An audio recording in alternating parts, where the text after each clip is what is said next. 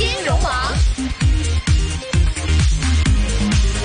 欢迎来到今天一线金融网的节目当中。那么今天在一线金融网要跟大家分享的新闻呢，首先一定要关注到的是关于阿里巴巴的新闻。阿里巴巴赴港上市是多赢，港股将进入到一个互联网科技巨头的时代。那其实，在投资阿里巴巴的过程当中呢，投资者还是比较理性的，千万不要去当这个剁手党哈。那无论对于阿里巴巴来说，还是对于港交所来说，甚至对于香港以及内地市场的投资者来说，其实阿里巴巴赴港上市都是一项多赢之举。那对于阿里巴巴来说，实现近千亿港元的募资，这是最直接的收获了。但是，当然它的这个意义显然不限于此。那对于香港市场来说，阿里巴巴的归来是意义重大。毕竟，二零一三年阿里巴巴决定整体上市的时候，港交所当时就是阿里巴巴的第一选择。但是，由于没有同股不同权的上市通道，港交所只能目送阿里巴巴赴美上市。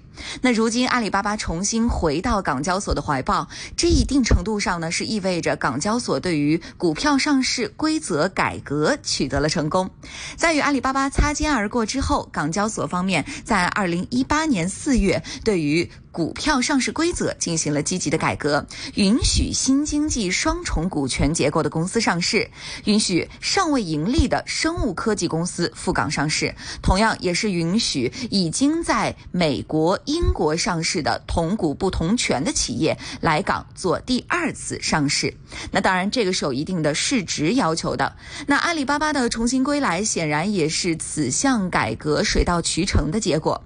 更重要的是，阿里巴巴的归来有望让港股进入互联网科技巨头的时代。那目前在港股市场当中，互联网科技巨头只有腾讯一家独秀，而阿里巴巴的归来呢，就意味着国内两大科技的互联网的巨头都汇聚到了港交所。那这不仅仅会大大的增加港交所在全球市场的竞争力，同时也会大大增加港股对于国内互联网科技企业的吸引力。那当然也不排除以后会不会京东啊、百度、网易等企业也将会步上阿里巴巴之后的道路。路纷至沓来呢。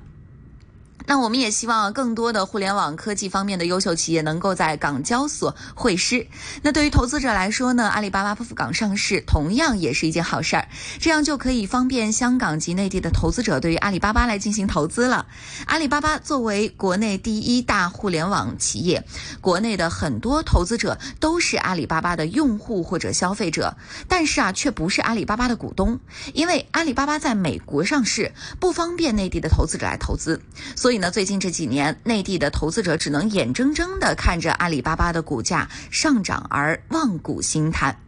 那阿里巴巴赴港上市之后，这种局面就可以得到一定的改观了。投资者可以通过港股通的渠道直接买进阿里巴巴的股票了。这样，投资者就可以在作为用户与消费者的同时，来支持阿里巴巴的发展。那同样也可以作为它的股东，而可以有投票的选择权了。那当然，对于阿里巴巴股票的投资来说呢，投资者一定要注意，一定要冷静的，就是防止剁手党的行为。作为用户与投资者。投资者在双十一的活动当中是纷纷扮演着剁手党的这种角色来支持阿里巴巴的发展，但是在投资阿里巴巴股票的过程当中呢，还是需要理性的去投资，千万不要贸然的行事。那毕竟啊，这个港股没有炒新的习惯，相反，新股上市往往会被破发，所以投资者不要盲目的参与到阿里巴巴上市之后的新股炒作当中。那当然，对于阿里巴巴的股票来说啊，更适合的应该是逢低买进、长线投资，来分享阿里巴巴的发展给投资者带来的收益。一线金融网。那么，在今年双十一创下了全年成交额超两千六百八十四亿元的记录之后，阿里巴巴又在创造另一个世界纪录，就是刚刚说到的啊，成为中国首个在中美两地上市的互联网公司。那在十一月十三号的晚间，阿里在嗯香港联合交易所网站上是提交了初步的招股文件，正式确认赴港 IPO。那其计划是通过全球发售新发行五亿股普通。股新股 IPO 所募集的资金主要用于驱动用户增长及提升参与度。不过，招股书并未披露筹资的金额、定价等关键的信息。那么，其实，再从资本市场的角度来给大家分析一下，在持股方面，阿里发布的招股书显示，目前软银持有百分之二十五点八的股份，依然是最大的股东。阿里全体董事和高级管理人员呢，合计持有百分之九，马云持有百分之六点。六点一，那还有蔡崇信是持有百分之二。那业内人士就表示说，阿里确定在香港上市，将对香港资本市场是带来直接的正面的影响，与港交所是实现共赢的。而且这或许将促使更多的科技企业啊跟随回流，呃，掀起一波中概股的回流的浪潮。那阿里赴港上市与港交所的互赢又体现在哪里呢？其实可以来这么分析：根据阿里在香港上市之后，其美国存托股将继续在纽交所上市并交易。每一份美国的存托股代表八股普通股。那此次上市完成后，阿里在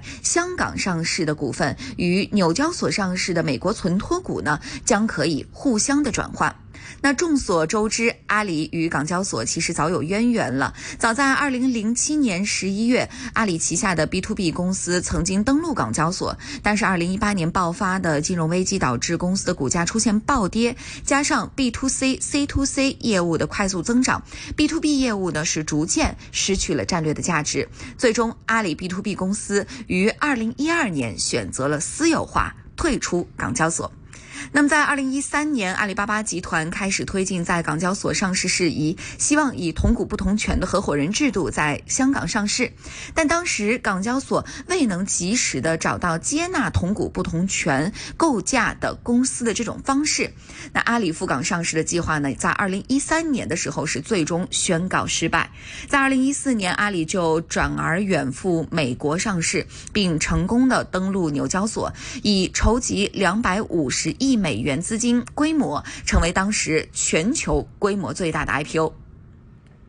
在错失了阿里之后呢，香港政府、港交所及投资人都意识到了同股不同权在互联网新经济公司当中广为流行。呃，包括美国，呃，包括香港的前财政司司长梁锦松，还有港交所 CEO 李小加在内的多位官员，也曾对没有让阿里在香港上市呢是表示遗憾。那为了避免失去更多类似于阿里巴巴的市场机会，二零一八年的四月份，港交所正式发布。IPO 新规允许双重股权结构公司上市，并公布在海外上市的创新产业公司将。香港作为第二市场地的标准，随后呢，美团、小米等互联网企业相继赴港上市，这让阿里回港上市成为了可能。而为给回港上市铺路啊，那阿里的股东呢，在今年七月份举办的股东大会上，也是批准了一拆八的拆股的方案，以便增加筹资的活动性活动的这种灵活性。那据悉呢，呃，如果说顺利的拆股，那阿里的普普通股数量将从四十亿股扩大到三百二十亿股，拆股方案将在二零二零年七月之前进行。那阿里拆股的目的啊，主要就是降低投资的门槛，以吸引更多的中小投资者来提高交易的活跃性。那么在这一定程度上呢，也是有助于提升阿里的估值。那券商人士就表示说，如果啊确定阿里今真的是在香港这样上市，那跟港交所就可以说是一个非常明显的战略上的这种合作了，与港交所可以达到互利互惠双赢的效果。那当然还有一个最大的看点啊，就是阿里和腾讯。将出现同台竞技的情况了。值得一提的就是，若阿里顺利的在港股上市的话，那呃意味着将与其另外的一个互联网巨头，也就是呃有港交所股王之称的，也是现在我们港股当中的风向标之称的腾讯，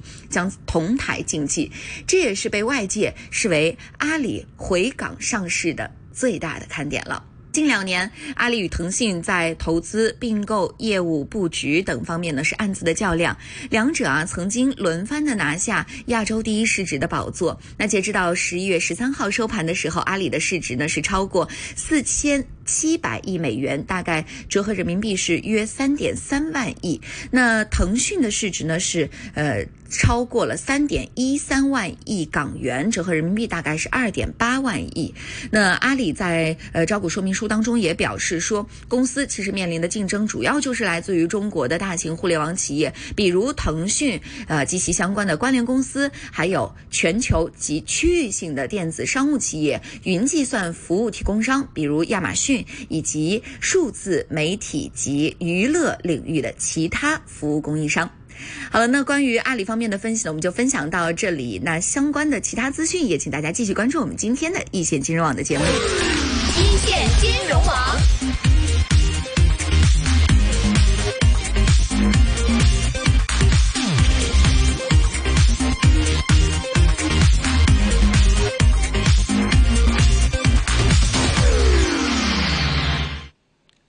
好，那么我们在一。